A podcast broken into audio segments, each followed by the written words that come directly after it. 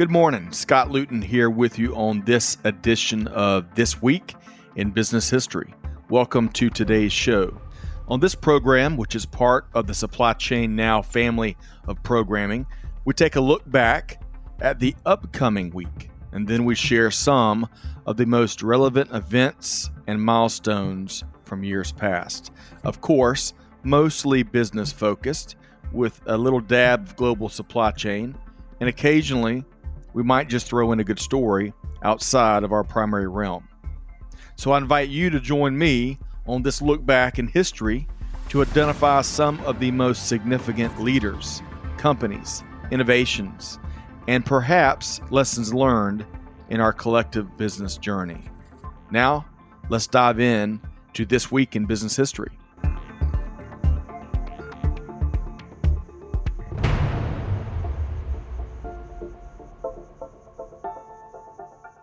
An association game. I'm going to give you a company name, and you blurt out the first thing that comes to mind. Don't worry about those people around you, they'll understand. Ready? Okay, let's go. Macy's. Now, I'm betting that many of you said or thought things like parade, New York, or department store. And of course, you wouldn't be wrong. But for all of those, and the many other things that may have come to mind, I'm willing to bet that the following weren't among them Tattoo, Haverhill, Massachusetts, and Benjamin Franklin. And yet, all of those are closely tied to the person whose story I'm going to share today Roland Hussey Macy, the founder of Macy's department stores. I'm Kelly Barner, your host for this episode of This Week in Business History on Supply Chain Now, and I love history. I'm a proud Bostonian, and it's hard to be a lover of history and grow up in Boston and not feel like you've been given a bit of an edge. As far as I'm concerned, we invented American history. And yet, I'll be honest that I had no idea the founder of Macy's was from Massachusetts. If you enjoy the unique blend of storytelling and business history that Scott Luton and I share on This Week in Business History, please take a minute to subscribe to the podcast and share a review. That will help others find us. With that said, let's get back to this week's business history story the founding of Macy's. Roland H. Macy was born on August 30th, 1822, on the island of Nantucket the smaller and further away of Massachusetts' most noteworthy islands. As an exclusive as Martha's Vineyard or the Vineyard is, Nantucket is a whole other step up. Nantucket actually means faraway land in the language of the native Wampanoags.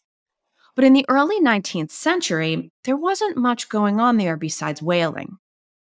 At the time, Nantucket was the home to more millionaires than any other part of the country. Roland Macy's father was a whaler, and so he was a whaler as well. Whaling is the industry that gave R.H. Macy his start and that gave the future Macy's chain its brand identity. Macy's got its single red star logo from a tattoo he had on his arm.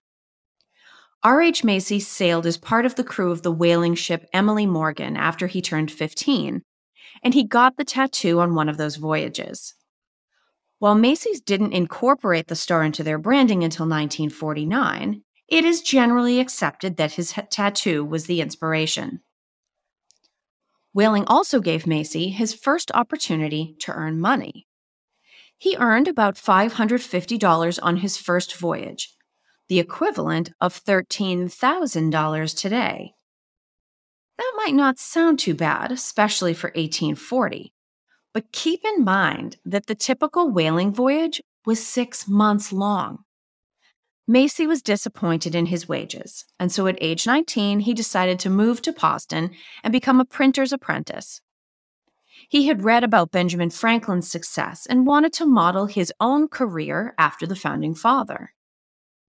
Interestingly, Ben Franklin is actually in Macy's family tree. But then again, so are John Lithgow, Humphrey Bogart, Kevin Bacon, Linda Hamilton, Raquel Welch, and Kyra Sedgwick. Despite the blood relationship between Franklin and Macy, printing wasn't in his DNA like retailing was. And yet, how does a boy from Nantucket end up as the founder of a major metropolitan department store? Retailing was in his blood, or, being more appropriate for the era, dry gooding was in his blood. His father ran a store on Nantucket that he had worked in growing up, and then in 1844, Macy opened a needle and thread store in Boston. Four years later, in 1848, the gold rush began. Macy became one of the hundreds of thousands of people who headed west to make their fortune. And he was among the smartest. He didn't plan to make his gold by mining or luck. He planned to do what he knew best and open a store to make money off the miners. Macy and his brother Charles opened a dry goods store in 1849 in Marysville, California, and it failed. Charles stayed in California after that, but Roland headed back east. Despite the store's failure in California, Macy stayed at it, opening four retail dry goods stores between 1843 and 1855. One of them was the first store that would bear the Macy's name, and it was based in Haverhill, Massachusetts. Now, I want to pause here quickly for a Massachusetts speech lesson. Wait, don't laugh. Why are you laughing? Haverhill is spelled H A V E R H I L L. But please don't say Haverhill. That is not the way you say it. Spelling and pronunciation have almost nothing to do with each other when you're in Massachusetts. It is what it is. Next time, we'll do Worcester. Now, Haverhill was a mill town, with the Merrimack River providing much of the power needed to operate their hydro powered machines.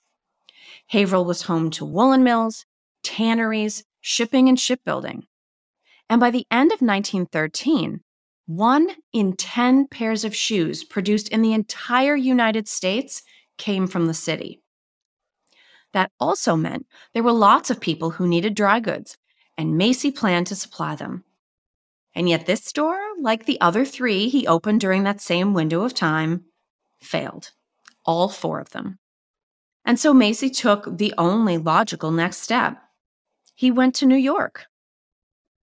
Macy opened his first New York City location at the corner of 6th Avenue and 14th Street.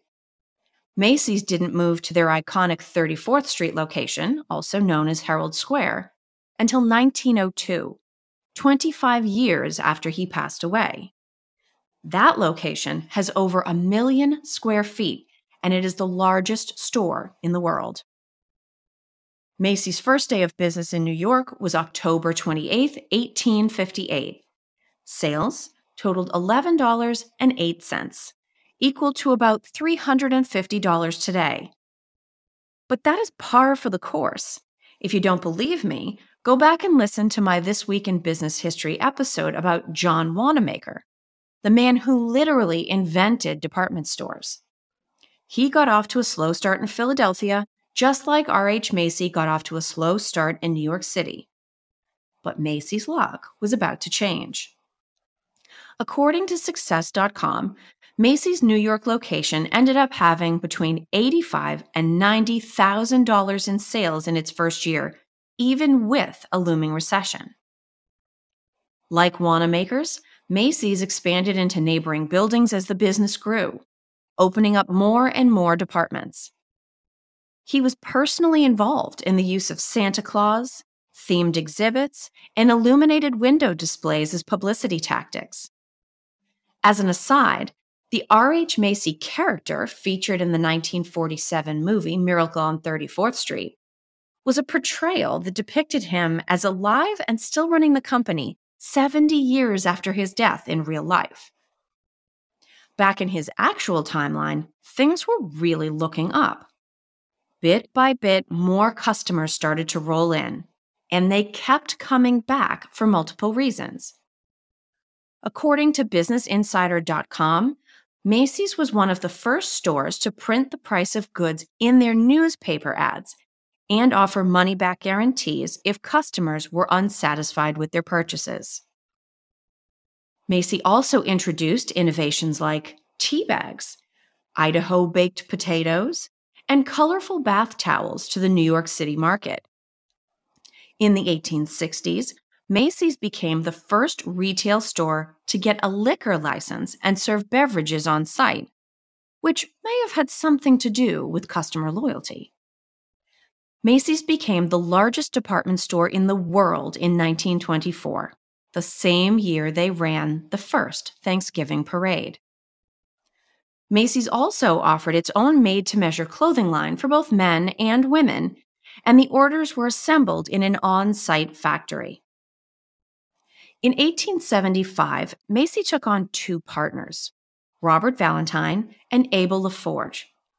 Two years later, he would pass away from Bright's disease, an older way of describing kidney disease, while in Paris, France.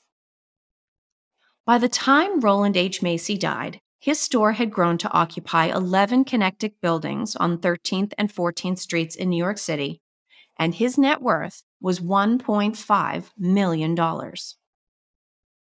Let's talk about his retail legacy. The last few years have not been kind to retailers. In 1994, Macy's merged with Federated Department Stores, a company that also owns Bloomingdale's in February of 2020, just before the pandemic hit, Macy's had 680 stores, including their Bloomingdale's locations. The company had just laid off 2,000 employees and closed 125 stores. As of early 2022, Macy's had about 500 locations open. And yet, as our supply chain listeners will know, business size is no longer tied to bricks and mortar locations and footprint. Macy's is an omni channel retailer, meaning that they have physical stores as well as an internet or direct to consumer presence. They employed a chief supply chain officer, Dennis Mullahy, for the first time in 2020, and he has spoken about the investment that the company is making in digital supply chain transformation.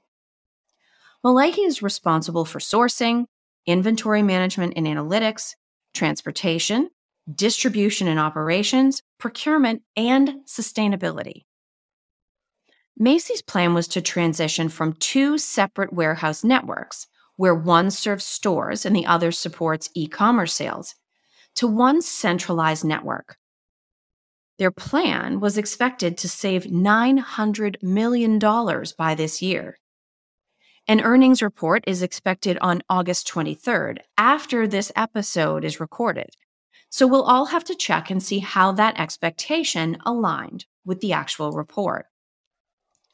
Regardless, a retail chain that got its start from a guy tough enough to be a whaler on Nantucket, hopeful enough to tie his fortunes to the gold rush, and brave enough to keep getting back up and trying again and again despite consecutive failures, should have what it takes to make it through this period of challenge and change. After all, they are the only retail chain I know of that has a tattoo on its arm nationwide. On that note, it is time to wrap up this edition of This Week in Business History. Thank you so much for tuning into the show each week. Don't forget to check out the wide variety of industry thought leadership available at supplychainnow.com.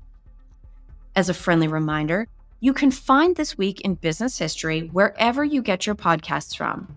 And be sure to tell us what you think. We would love to earn your review, and we encourage you to subscribe so that you never miss an episode. On behalf of the entire team here at This Week in Business History and Supply Chain Now, this is Kelly Barner wishing you all nothing but the best. We'll see you here next time on This Week in Business History.